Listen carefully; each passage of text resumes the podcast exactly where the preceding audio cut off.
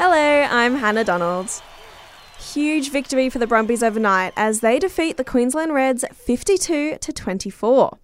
It was their first win in Brisbane in eight years, finishing the match very strong with five second half tries.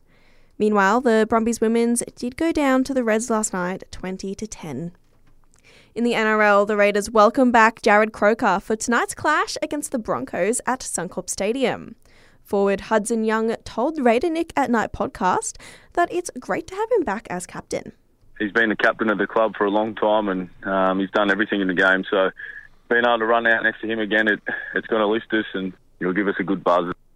The match gets underway at 7:35 p.m. tonight.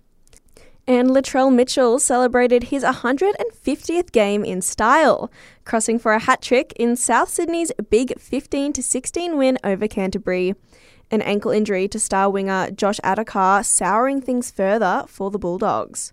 But coach Cameron Ciraldo says it's no excuse. So while it was disappointing to lose Fox, we still needed to stick to what we do. It's not ideal, but that's not why we lost by 50 today. Today, we will also see Penrith take on Manly in Western Sydney. In AFL, a boost for Carlton next week with the return of gun midfielder Sam Walsh from off season back surgery. Walsh will be available for selection for Thursday's clash against Adelaide.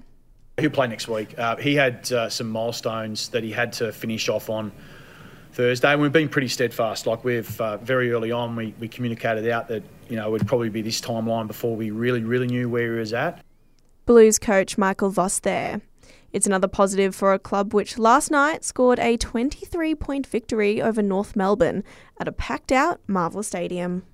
And that's the latest from the Sport Report team. Join us again tomorrow morning for more sports news headlines.